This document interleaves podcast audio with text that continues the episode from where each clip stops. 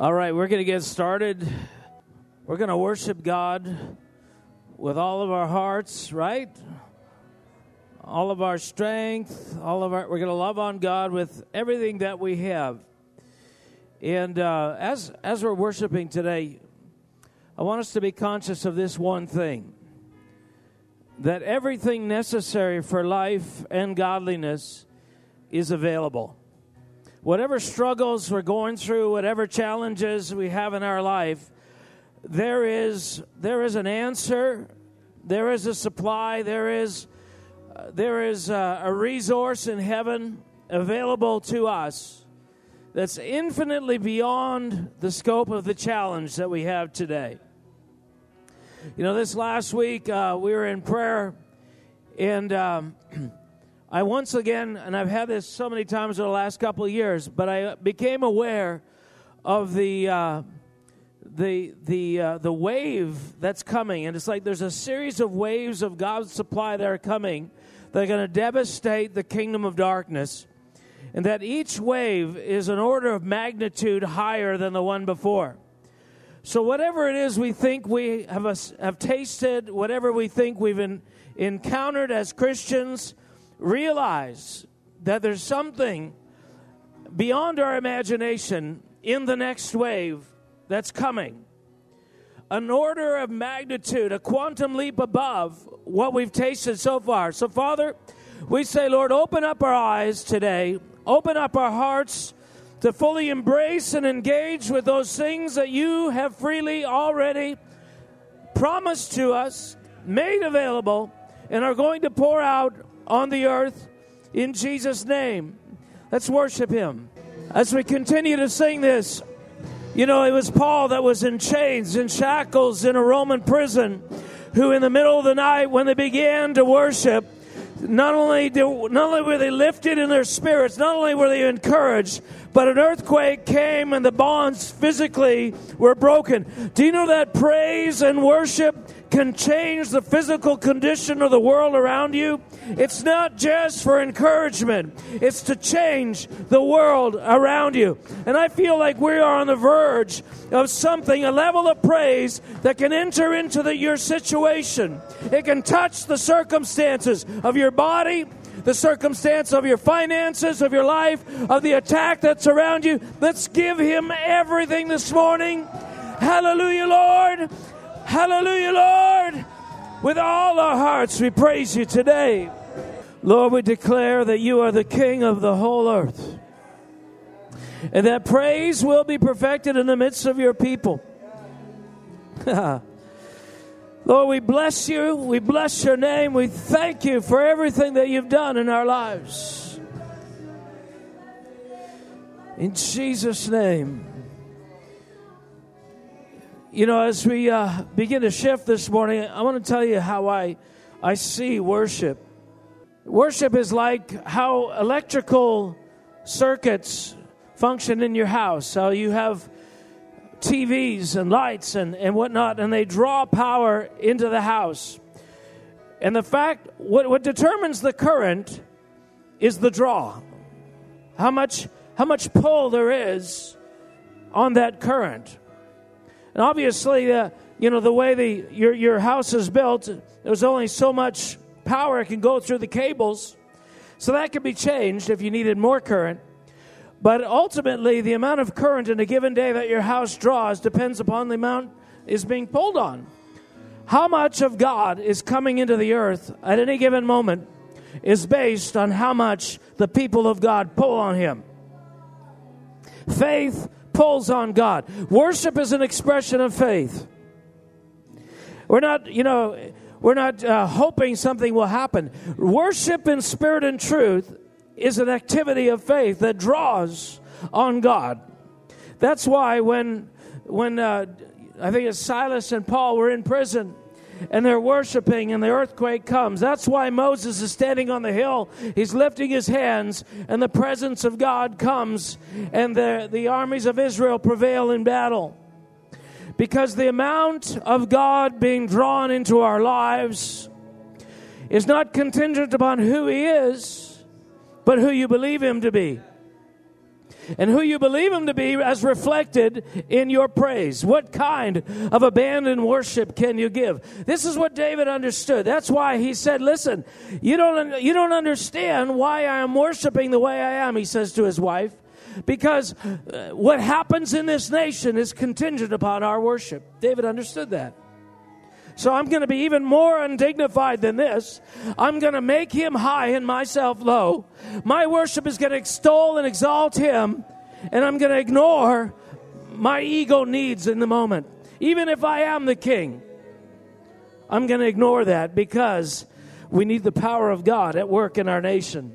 This is why God said uh, through his son Jesus, He said, Listen, the Father seeks those who worship him in spirit and truth. Oh, God. So, Lord, we say today, increase the level of worship in the earth. Lord, we know that this is the plan all over the earth, whether it's houses of prayer and worship, whether it's uh, meetings like this, Sunday mornings, or uh, as two or three gather over coffee and begin to pull your presence into the arena where they are. We say, Lord, increase your presence in the earth to the point where the earth is filled with the knowledge of the glory of the Lord. That's a template. That's a snapshot of the plan of God. He's going to fill the earth with the knowledge of the glory of the Lord, but we are the ones that determine how quickly that happens. Hallelujah. So the enemy's primary plan is keep them from worshiping. Do anything else but worship. You can even sing songs. You can even lift your hands, just don't worship in spirit and truth. Don't do the stuff that draws the presence of God into the building, into your car, into your into your house. So Father, we say train us to to make use of the power your power, your presence that is so abundant in Jesus name. Amen. Let me touch on this because I felt this earlier. You know, sometimes when we come into church on Sunday, we takes us a little while to warm up to the idea that God might want to see us, right? Especially if you feel like you had a bad week. You know, if you feel like you had a bad week, like, have you ever done that? You know, your wife's mad at you, your dad or your mom are mad at you, or somebody's mad at you, right? You, you sort of skulk in, you know, kind of try and avoid eye contact. Like, you, you know, you sort of skirt around the issue. I remember seeing these videos of these dogs, right? These dogs that three, the guy got three dogs and there's trash all over the kitchen floor. So he turns the camera on each of them. He's, you know, he names them, calls them by name. He said, did, did you do that? And the dog's just wagging his tail. No, not that one. Goes to the next one. Did you do that? You know, just wagging his tail looking. You do that? And the other was, it was the greatest thing. I thought, I thought, that's the guilty Christian right there.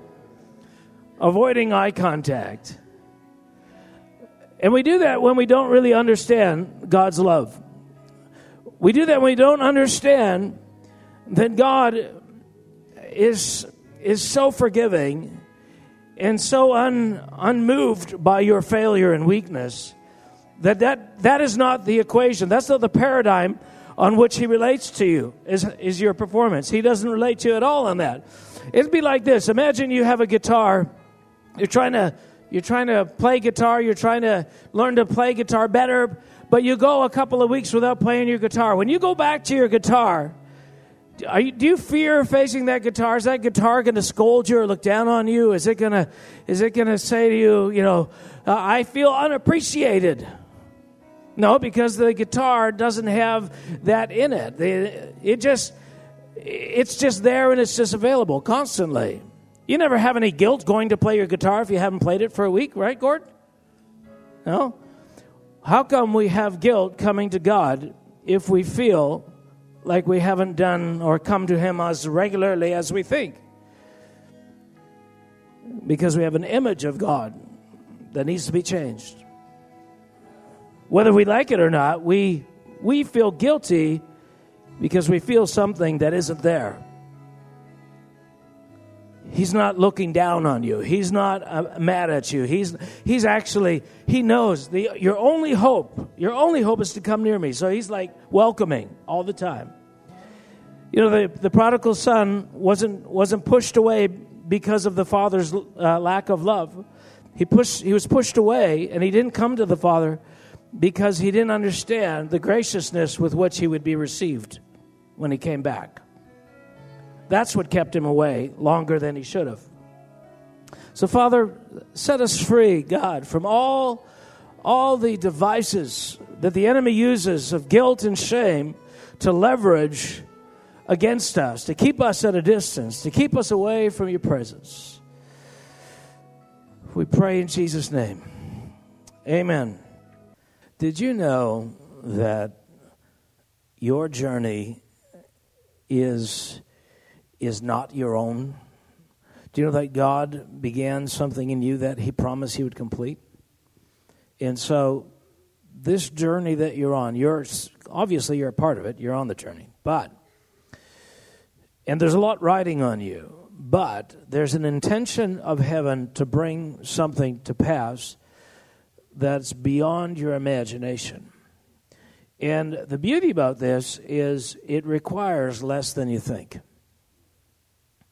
It requires less than you think. And usually, usually the areas that we try hardest are not the areas that count the most. And that's what happens. And what happens as you begin to grow spiritually, something begins to shift inside of your heart. And we've talked about this before, where you actually begin to draw on more of God and on less of your strength. And that's the shift that's actually happening. So, Father, we pray this morning that, uh, that the place from which we draw our strength will shift. Father, not the requirement of what you are bringing us into. Lord, we're not going to lower the bar in terms of what we're supposed to be. But Lord, we pray that as we discover that we can't be what we think we can be, Lord, something will change in our hearts so that we'll draw on the power that's beyond our imagination. In Jesus' name. Now, that might be a new thought for some of you, so I just want to revisit that for a second. You know, when Paul is praying for the Corinthians, I mean, for the Ephesians in uh, chapter 1 of Ephesus, he's praying this one thing. He says, Listen, he says, if you could only see the power that's available to you. And uh, I mean, my goodness, I when I think about my own journey, it, all of the great leaps are, are discovering the power that's available. Now, the problem is our minds are, you know, we leap to, to sort of th- those end goals. We sort of, oh, God is all powerful. But all powerful is meaningless, it's just a word. But you can say God is all powerful, yet have no evidence of the all power in your life. So faith is, and what God's trying to get us to is so that where we say something, God is, and the power that is at work is equal to the thing that we say it is. That there's no discrepancy between our words that are, you know, full of extreme superlative, you know, aspects. Well, God is all powerful. God is massive. God is huge. God can do infinitely above. And yet, if He's not doing any of those things, yet we know Him to be that, where's the gap? Where, where's the drainage, the power? You know, if He is all that stuff, yet we're not seeing it, why is there a discrepancy? And that's the issue that's being resolved over the journey. Because uh, God is changing our hearts from uh, the source of where we draw power, from our strength to His strength. So, God, uh, we don't even know how to do that. And as hard as we try to do that, we still don't know how to do it. And so, Lord, uh, I pray, God, that uh, we won't grow weary in trying, but that, uh, and we won't try to lower the bar or change what it is you are looking to use us for, but that we'll actually make that quantum leap into more of you. Father, in Jesus' name, in Jesus' name. You know, I, I, I feel like I want to go on, but I have these little illustrations in my mind. If you're walking up a, uh, a mountain, a hill, you know, when, you, when we're going to climb a mountain, we find we try to find a path that's climbable. You know, that is, in terms of within our resources, if you can walk or if you can actually climb up ice ice walls with picks and everything, uh, you you'll find a path that you can. But when you come to a place, when you come to that that cliff that is just impossible for you to pass, you're stuck there. And what happens spiritually in our life is we come to these places where we're stuck and we don't know how to get above. And yet there's this voice, usually it's a preacher or something, or you know, your husband or wife or somebody saying, Change, do better. And and you're but you're stuck. Well, I'm trying, I'm stuck. And you come to a point where you either decide that this can't be done and stop trying, or you you tap into some other resource other than your ability to walk. Does that make sense? Spiritually, we, we come to these places where something a quantum leap has to happen in our life of, of, of transformation. And I, I see the, in the body of Christ today just hundreds, that there's many of these we come to in our life. But what we did in the last season will not get us into the next season. What we've used thus far is great, and God used that, but we're uh, at a point where God wants to introduce us to another level of power. He wants to introduce us to something we've never seen before. But you're still at this place where there's nothing within your power to get more of God. And you're, and you know, sometimes, and pre- preachers get hated for this because preachers are calling you to go into the more and you're like but i'm trying. You're hitting your head up against that stone wall and you, you've tried and you've jumped and you've done everything possible and you say but i don't know how. And god is saying listen there's a shift that needs to happen. There's something that's available and if you don't faint if you don't faint you're going to come into it. And i feel like that word is there for us today. If we don't faint and I, I, feel there's prophetic words right now for people in the room. That you've come to a certain place in your spiritual life. You've come to a place where your mind for example has has done everything it can to make you into the kind of christian you know you ought to be. You have devised you have divined you have figured out you have studied you have looked and but you're stuck in this place and god is bringing you to a place in your life where he's showing you a kind of being that's above what your mind can do. And he's saying Stay. Stay in this place because I'm going to shift something in your life. Father, I'm not just preaching here, I'm, I'm calling us into something. So lean in with me because as the church, we need, we need what God is about to bring to the earth. And, and as individuals, we're going to enter it. But I believe there's a, there's a people that can step into something collectively like how do we how do we get more of God? How do we get more of God? You know, when the disciples uh, were around Jesus and he was walking through the crowd, you know, he was touching some people and he wasn't touching others, but occasionally there were men and women who he wasn't going to do anything for, but then he did something for them. Because what? Because they made a spectacle of themselves. So, you know, and I'm not saying make a spectacle of yourself, but if, if somebody cries out, right? Somebody, it's okay. All right, if somebody, you know, uh, like we don't know the circumstances of the lives of people to our left and right. And so look, let's give each other room to, to cry out in some way. And, and for us, let's be unembarrassed about God. I, I absolutely need you. I just need you today. And some of us are either at that point or we're coming close to that point, and God will answer the cry of your heart. But there's a fullness to that cry that is still coming. If you haven't gotten the thing that you're leaning into God for, there's still a fullness to come into. And I, I want to talk about that a little bit today. Amen? All right. So, 1 Corinthians uh, 4.20 says, For the kingdom of God is not in word, but in power. Now, the context of that is, is the Corinthians, right? The Corinthians were, uh, man, they, they were doing some really good things. I mean, they were behind no other church in terms of gifts and power, but there were there was a lot of carnality. There was a lot of uh, division. There was a lot of pride. There was a lot of, of things that were going on in their life, and but they were developing a culture uh, that was mm, how do I say identifiable. Now, every church does this. Our church does that. Church down the road will do that. The Alliance does it. Everybody does it.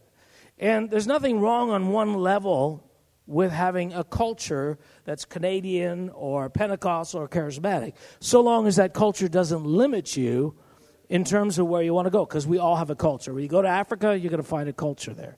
All right? There's just an expectation of how things are done. It's fine. But it only becomes a problem when it limits you. But here's what happens is when people come into a church or a setting, whether it's Bethel or here or a watchman gathering or some, some environment, we look at how things are done and then we begin to do them in the way that others are doing them because in our mind there is a belief that that's how you get what it is they have. And it's only partially true. It is true to a degree, but not in the way we think. And so uh, the Corinthians had begun to develop this, this, this way of doing things. And uh, anyway, Paul wasn't exactly supportive of everything they were doing. So he was saying, listen, the, the kingdom of God is not in word and deed or deed, it's in power. How do we get by that? How do we stop doing that? How do we stop putting confidence in the way things are being done right now? I remember a few years ago hearing somebody praying, and I remember when I was hearing them praying, I realized immediately what culture they were in because of the way they were saying things. And there was this sort of prayer crescendo, but it didn't feel like it was spirit driven. It felt like it was, you know, emotion will driven. It's like, you know, and it was, you know, of course, at the end you have the punctuated, in the name of Jesus, you know, with all kinds of force and everything. And you can do that and there can be faith behind it, or you can do that and there can be only style behind it. If there's faith, you know, when Jesus cried out to, to Nicodemus, uh, not Nicodemus, uh, Lazarus, to come forth, he cried out with a loud voice. All right? Nothing wrong with crying out with a loud voice. But the thing that, that the trigger was not the loud voice. The loud voice was a part of the equation, but it wasn't the most important thing. So, what was the most important thing? It, it may include volume, because it's very hard to do something with all of your strength and not make noise. Right? This is very hard to do something with all of your might, all of your heart, all of your mind, all of your strength, and not be, you know, in some way visually obvious that you are putting effort into that. So, having said that, if you don't look like you're putting effort into something, yeah, chances are you're probably holding back. I, am not hearing any amen, so I'm, I don't know if I'm stepping on toes or it's like, ah. But there's two ditches, right? Which one were we falling into? The Corinthians were falling into the ditch where they were they were putting so much confidence in the style of the thing, in the doing things in the, according to the culture, the right order, that Paul was saying, listen, listen, you you're too invested in the culture. There's and there's nothing wrong with the culture, but that's not really the key. That's only a, a, a 10% or 20% of what's supposed to happen. And so, what God is trying to do for us today is trying to say, what are the things that we put our confidence in that are not the main thing? What are those things?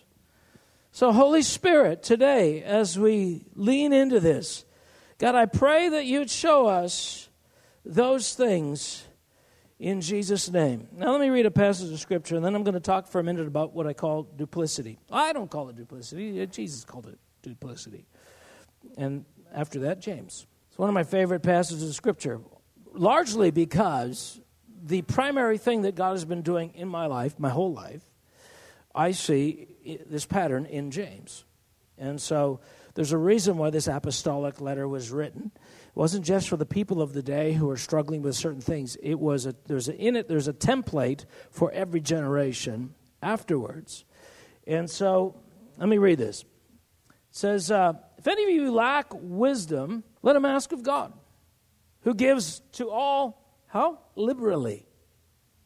God's quite ready to give and, and, and without reproach. In other words, you know, I'm not going like you know, I'm not going to shame you. I'm not. I'm willing to give. If you come and ask for something, I'm going to give it to you, and I'm I, I'm going to give liberally, and I'm going to give without. Yeah, next time you better. You know, we do that, but God doesn't do that. But He says, and it will be given him. But, but there is a condition. Let him ask in faith, with no doubting. Okay, for he who doubts is like the wave of the sea is tossed by the wind. For let not that man suppose that he will receive anything from the Lord, for he is double minded. He is a double minded man, and by definition, therefore, unstable in all his ways. Unstable in all his ways. Okay, let's take the, the, the saran wrap off of this. That's us. We are that people.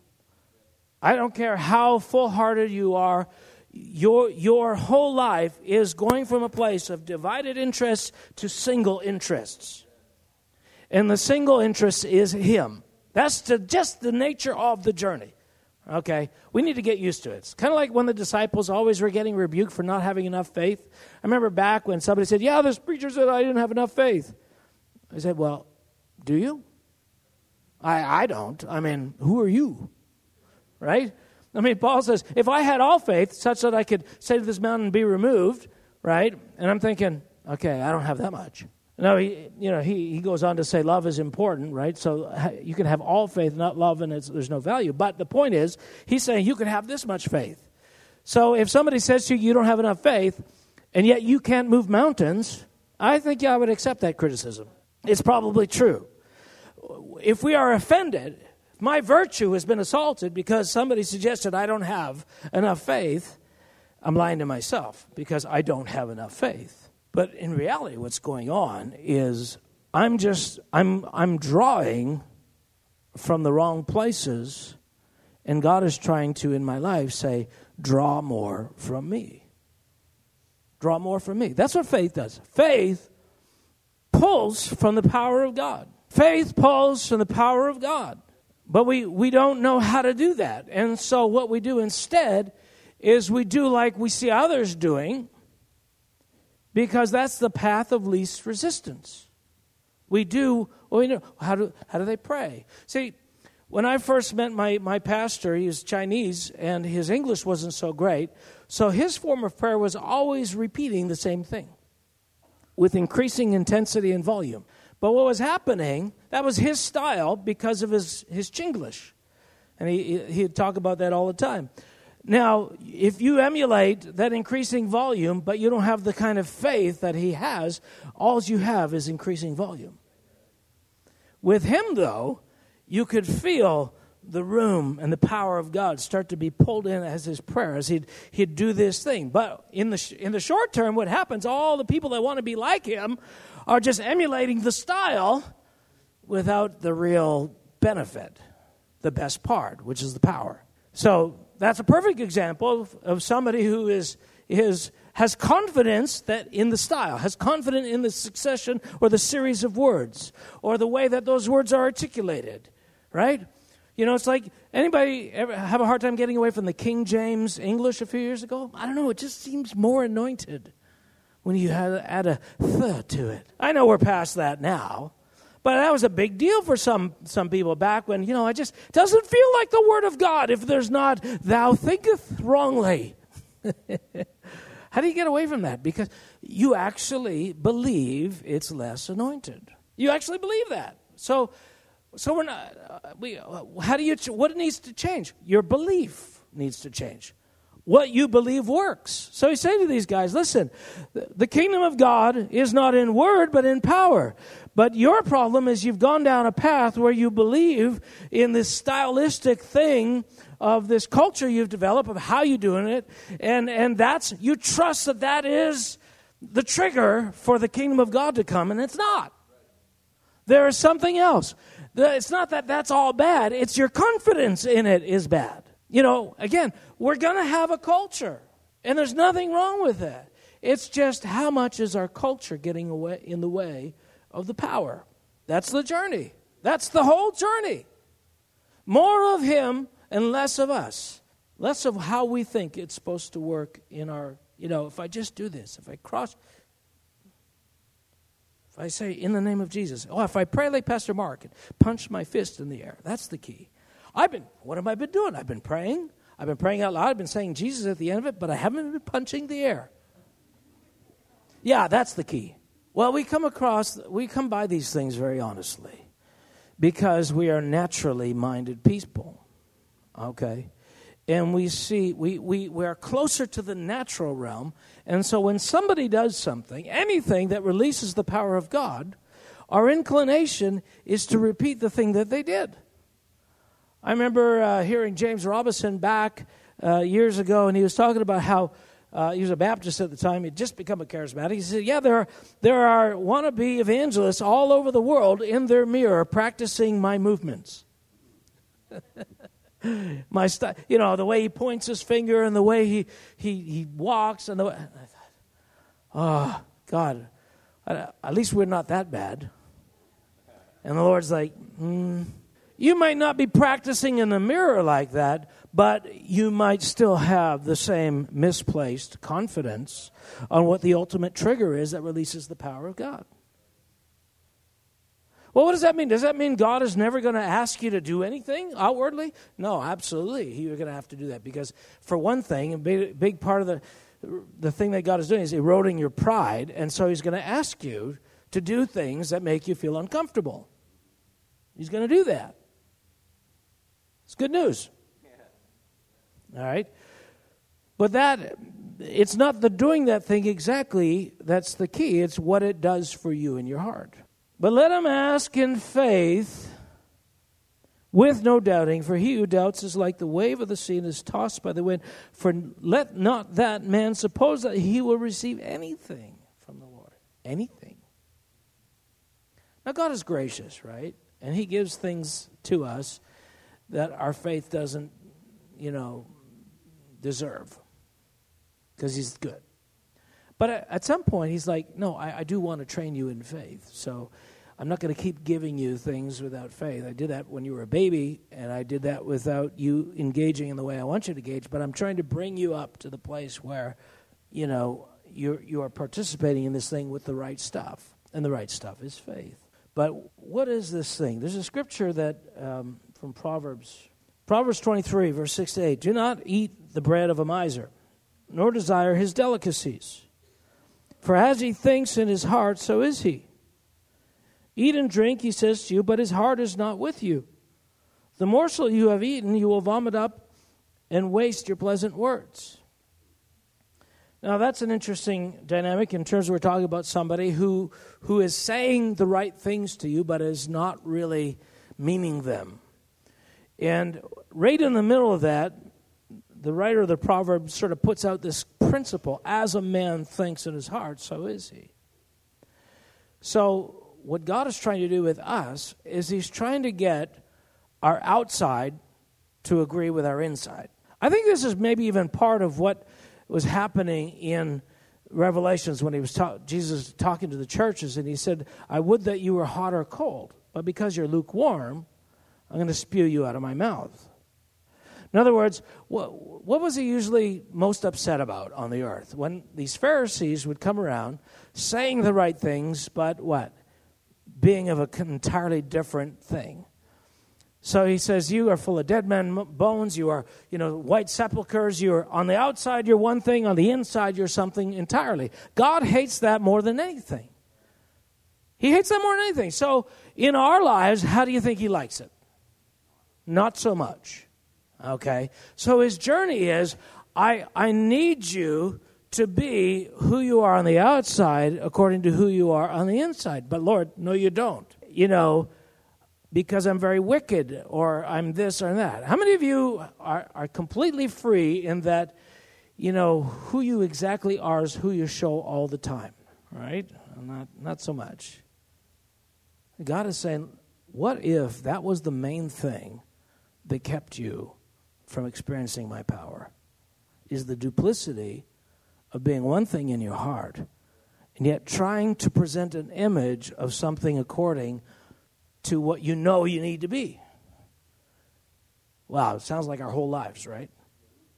That is our whole life because we come into church and we're saying, well, you need to be good. So we're trying to be good, right?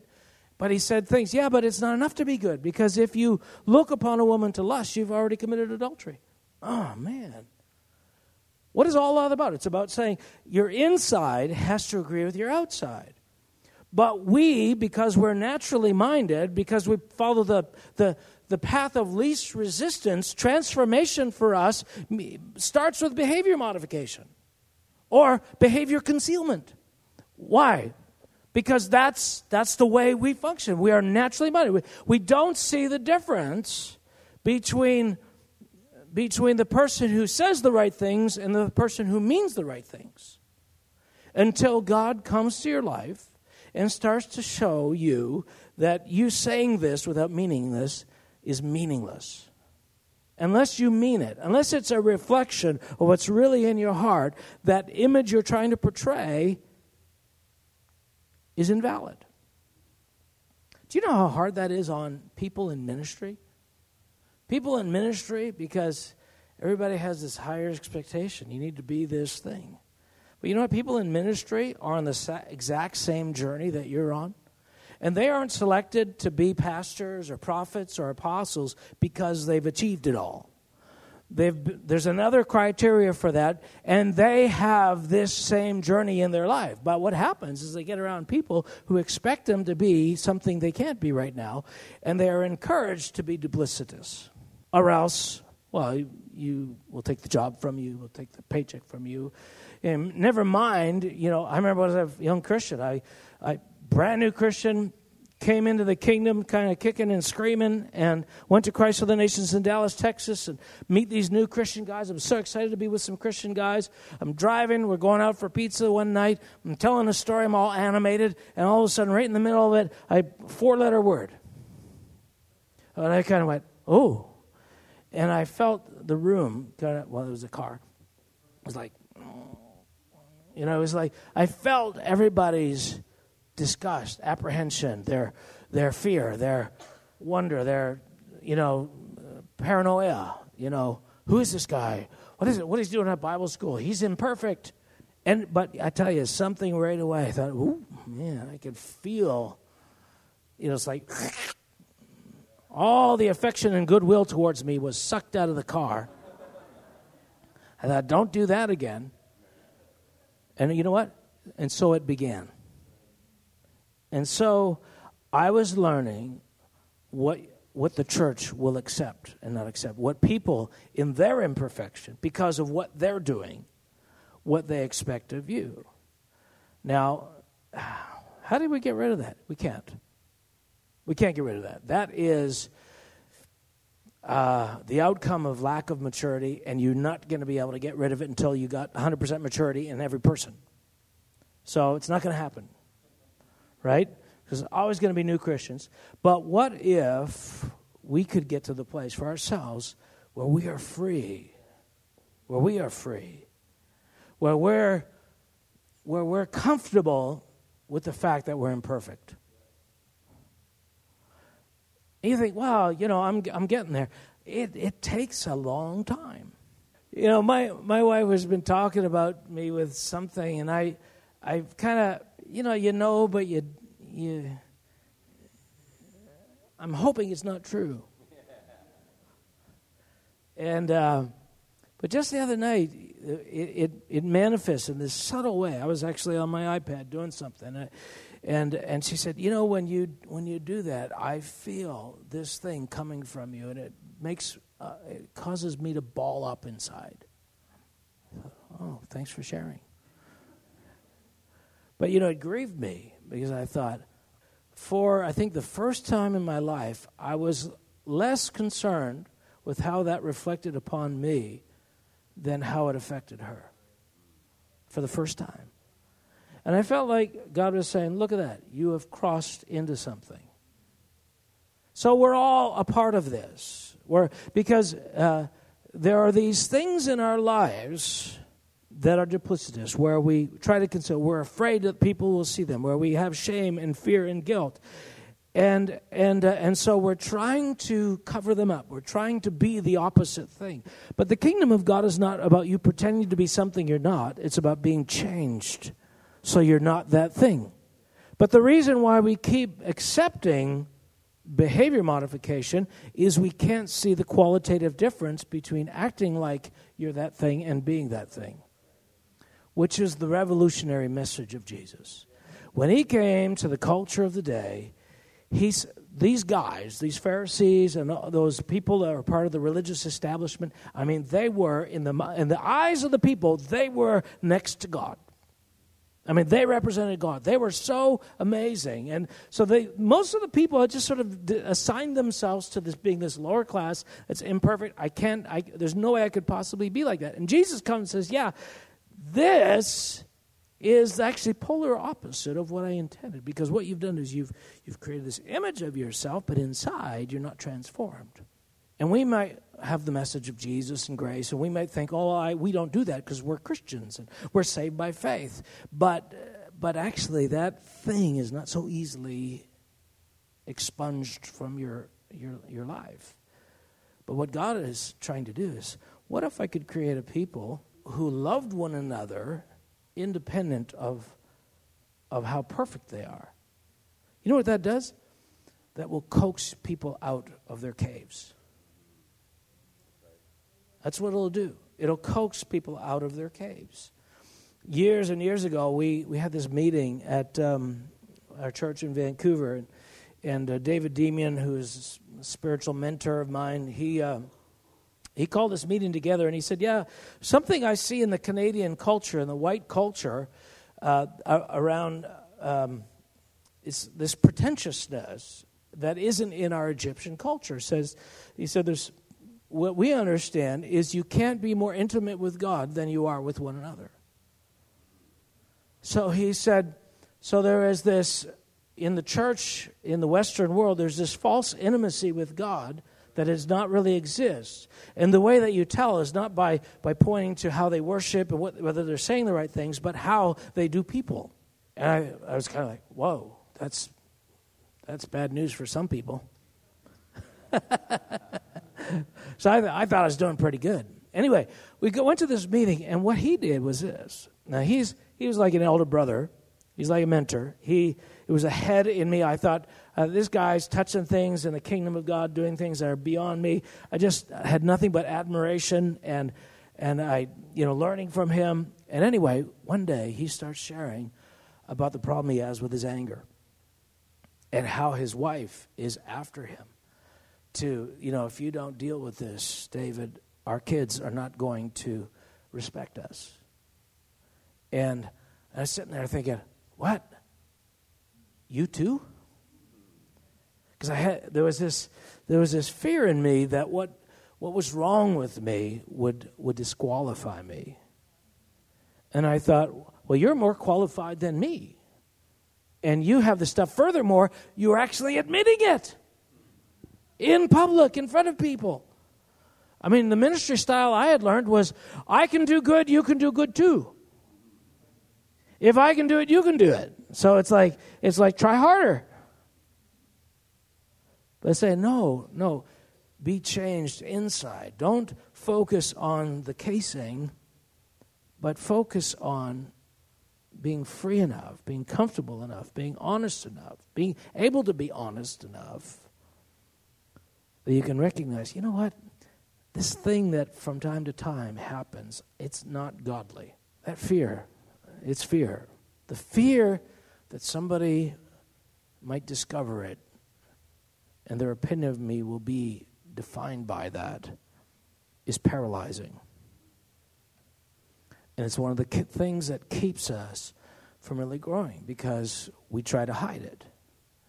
That's what you do when you're afraid of people seeing something. Right? Somebody pops in the room and you're changing. What do you do? Cover up your face? No. Right? You cover up the parts you don't want them to see. What do you do when somebody interrupts you in your life and your real self is out and exposed? That's the part you're trying to hide. That's the part that needs to come into the light. But here's the challenge Are there a people is there, are there a people who can accept me in that way? Theoretically, yes. Experientially, we're on our way. We're growing in that. But what is happening here, though, in the midst of this, is is a people, a generation of, uh, of, the church is starting to get it that it's not enough to have a culture, to have a display, to have to have a, a, a, persona of righteousness. There has to be, it has to be real on the inside.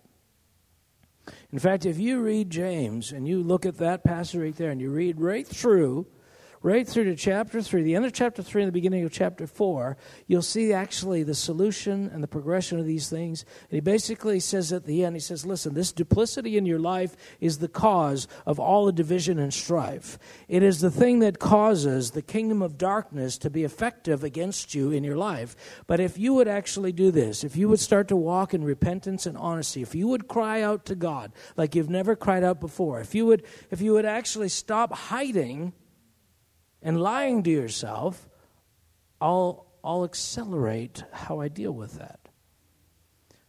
Wouldn't it be amazing if we as a body of people could live committed to that with one another? You know, I was uh, thinking about this morning in the context of, of a computer. In the context of a computer, and I was at a computer shop the other day. I had to buy a new uh, router, which I called a modem, but the guy set me straight. And uh, you see these gaming computers, right? And have you seen the cases on these? I mean, they're they're you know amazing graphics, and some guys got dragons painted on. There's all these multicolored warriors and lights and buttons and flashiness. Do you know that that is pretty superfluous? It does the quality of the case does not reflect the computing power of the computer. But man, you can get some nice looking cases. At the end of the day, it's the computing power that's hidden inside at the core. What is the core? If you want to upgrade your computer, you don't change the case, you don't get a new mouse. You know, and if you try to upgrade to more powerful programs, you'll find that your operating system cannot sustain them. That's the Christian today. What needs to be changed is the central core computing power of your life is, is being changed is needs to be changed. And when you start to realize that's the only thing that matters then the other stuff becomes secondary. And in the christian life and this is where we are when we when we try to do things like others have done them and we don't see the power in it like it was in them you start to realize hmm hmm okay it's not the style, it's not the delivery, it's not the suit, it's not the not suit. It's not that series of songs, not that style. It's it those are part of it, but there's something else because you know, like the seven sons of Sceva, we adjure you in the name of Jesus, whom Paul preaches. They said the name of Jesus, but it didn't release the power. Why? Because some missing ingredients. So God is saying, uh, I've got it. I've got all the power you need. I've got more abilities, more grace. The Holy Spirit can do infinitely above and beyond what you can ask or think. Infinitely beyond what I can ask or think. And I feel like at this season of time, and I'm just going to close with this this prophetic application, that there there's coming something to the body of Christ, and it might not be the Pentecostals and charismatics who get it first. Why? Because, you know what? We're pretty good with our, our present, what we got. However, I was in Winkler, Manitoba last week, Mennonite Central, and man, it, there's a powder keg there ready to explode. I I saw, we were at this meeting, it was largely Mennonites who got spirit filled. They've been rejected by family and churches, and there's, you know, relational struggles around that.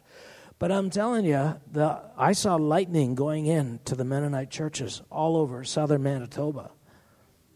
And I'm, I'm thinking, it's coming. There's something coming to those rooms. And if you're, if you're aware of what God is doing amongst the alliance, I'm telling you, we've been praying for the alliance. There is something coming to the alliance that, that they couldn't even imagine, that we couldn't even imagine. And it's happening, it's like, it's like the more people are dissatisfied with their current style and level of power, that's what determines whether they become candidates for the power that's coming. That, ha- that works for individual Christians. If you are satisfied, if your life is somewhat together, well, you know, it's not perfect, but I'm doing pretty good, then you are not a candidate for the next thing because you're not hungering and thirsting. But if you and this is why, as preachers, what we're called to do is raise the bar, not lower the bar. We're, we're called to raise the bar, not to lower the bar to make you feel like you've accomplished something. Raise the bar so you got something to hunger and thirst for. Well, every time you raise the bar, I feel condemned. There's the issue right there. Do we need to talk about that again? We raise the bar to create that sense of, no, whatever I'm doing, there's some good in it, but I need to shift into something. God, how do I shift? I'm, at this place in the cliff and I, I, can't climb. I can't get any further. I don't know how. I see you're talking about a level up there. I don't even know what it is. I don't know. What level? I don't see any level. It's not going to be entered into because you understand it. It's going to be entered in because you pine for it. You desire it. You will, your, your inner guts yearn for it every day. You know there's something.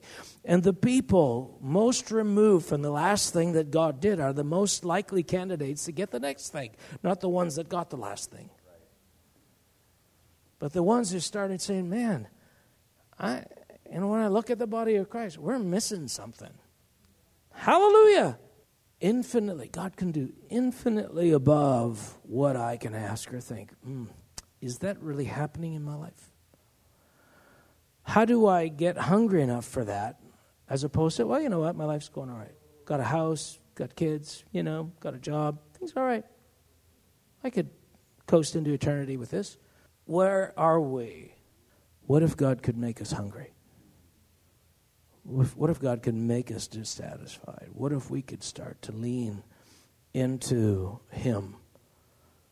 So I'm going to pray. Father, Lord, we want to be a people who, even when things are going extremely, extremely better than we could possibly comprehend, we are still leaning with all of our hearts into you. Lord, we want to be a people that when revival comes and they're coming in the doors by the dozens and by the hundreds and by uh, into the church globally by the thousands and maybe by the millions, that we're still saying, God, there's more of you to be had, Lord. How can we be that sort? God, how can, Lord, give us a revelation of what is available. Father, in our heart of hearts, Lord, we see ourselves in the book of James we see ourselves uh, as unable to lean into you with all of our strength, all of our might. But Lord, you can do this. Give us a change of heart. Hallelujah. Thank you, Lord. Let's just take a couple minutes and, and again, this is like your your guitar. There's no shame in coming back to the guitar saying, I, I need to be engaging with this. I need to I need more of this. I need, there's something I need to enter into. Holy Spirit, we ask. If you go on and you look in James chapter 4, he says, Weep, lament, and mourn. I'm, and I'm thinking, as Canadians, we don't even know how to do that. I mean, can we desire these invisible things that we're not convinced of enough that we're going to weep, lament, and mourn? Never mind, actually cry out. What does seeking for God look like in a generation? I, he said, I will give liberally to those who ask in faith. So, Lord, we are presenting ourselves today before you. That's what we want to do. We want to present ourselves. Lord, you, you are the author and finisher of our faith. You are the one who began this. And we declare today, whatever we've learned, whatever water's been under the bridge, whatever we, we have in terms of biblical principles and experience, we're glad for that. But God, what are we missing? We want not what we have, but what we're missing. How deep does the rabbit hole go? So this morning, I just want to us to honestly come before God and say, Lord, I want to be that kind. I because God is creating harvesters for the end of the age. He's creating people who are candidates for the kingdom of heaven. And he's, it's for whoever, whosoever will. It's for anybody who really wants it. And we're just saying, God, I want to be that kind of person. But Lord, we want to say today, we need you, we need you, we need you. The prophet Jeremiah said the promise of the new covenant was, I will give you a new heart. So, Lord, give us a new heart today. It says, let him ask in faith but what God is opening is that there's a whole world of transformation that's available. And what we're asking is I can be that different kind of Christian. What if I what if I could be pure in my thoughts? What if I could be pure in my love? What if I could be completely free from jealousy? What if I could be completely free? What if God could change my heart so I'm not always dealing with anger. I'm not always dealing with possessiveness. I'm not always dealing with being offended and hurt and angry. I'm just different. I don't think that way anymore. That's what God is offering. I will give you a different heart. And you've done, you've gone the route when you've tried to be that thing you are not. And all you feel is like a hypocrite. You feel the tension between, you know, it's not real. And you keep putting your best effort out, and nothing's changing. And God is saying, when you fully realize that your best efforts fall drastically short of the transformation I'm offering. Holy Spirit, Holy Spirit, we invite you. We invite you to come into our lives, to come in to those corners of our heart that nobody knows about. Those deep corners of our heart where the pain and the hurt and the venom flows. Lord, we want to be different. We want to be different. We're so tired of restraining evil. We want transformation. So this morning, we're not we, we have no power to just get there, but we have the power to say, I want this, God. I know I need to be changed. That's all He's looking for. God, I want this. And I don't know how long it's going to take because this is your work. But I'm done striving in my own strength for what I cannot do. I want transformation, Lord. And so he's going to come again. You know, it's the truth that sets you free. He's going to say, I'm going to bring you the truth in this environment, in that voice, from that side, from your wife, from your children, from your work, from the circumstance of life. I just want you to absorb the truth. Just absorb the truth. You can change me. I believe you can change me. Lord, this I am dissatisfied with my condition. You can change me. You can change me. For real, Lord, you can change me. Lord, you can change me. I believe you can change me.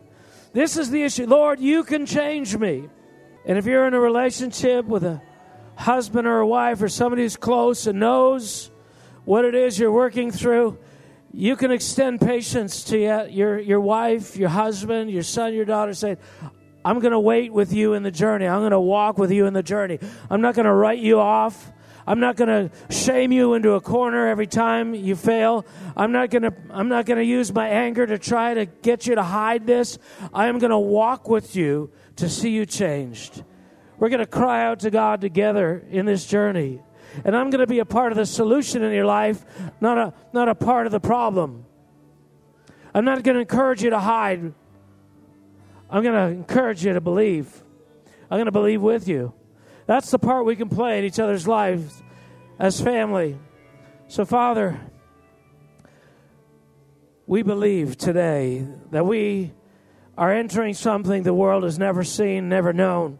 It's greater than any other generation has ever experienced. We are standing on the shoulders of every other generation. But Lord, something is reserved for this generation that none others have seen, and we want to step into it. So, Lord, we say, Thank you. Thank you, Father. Thank you, Holy Spirit, that you're bringing us into this. And everybody said, Amen.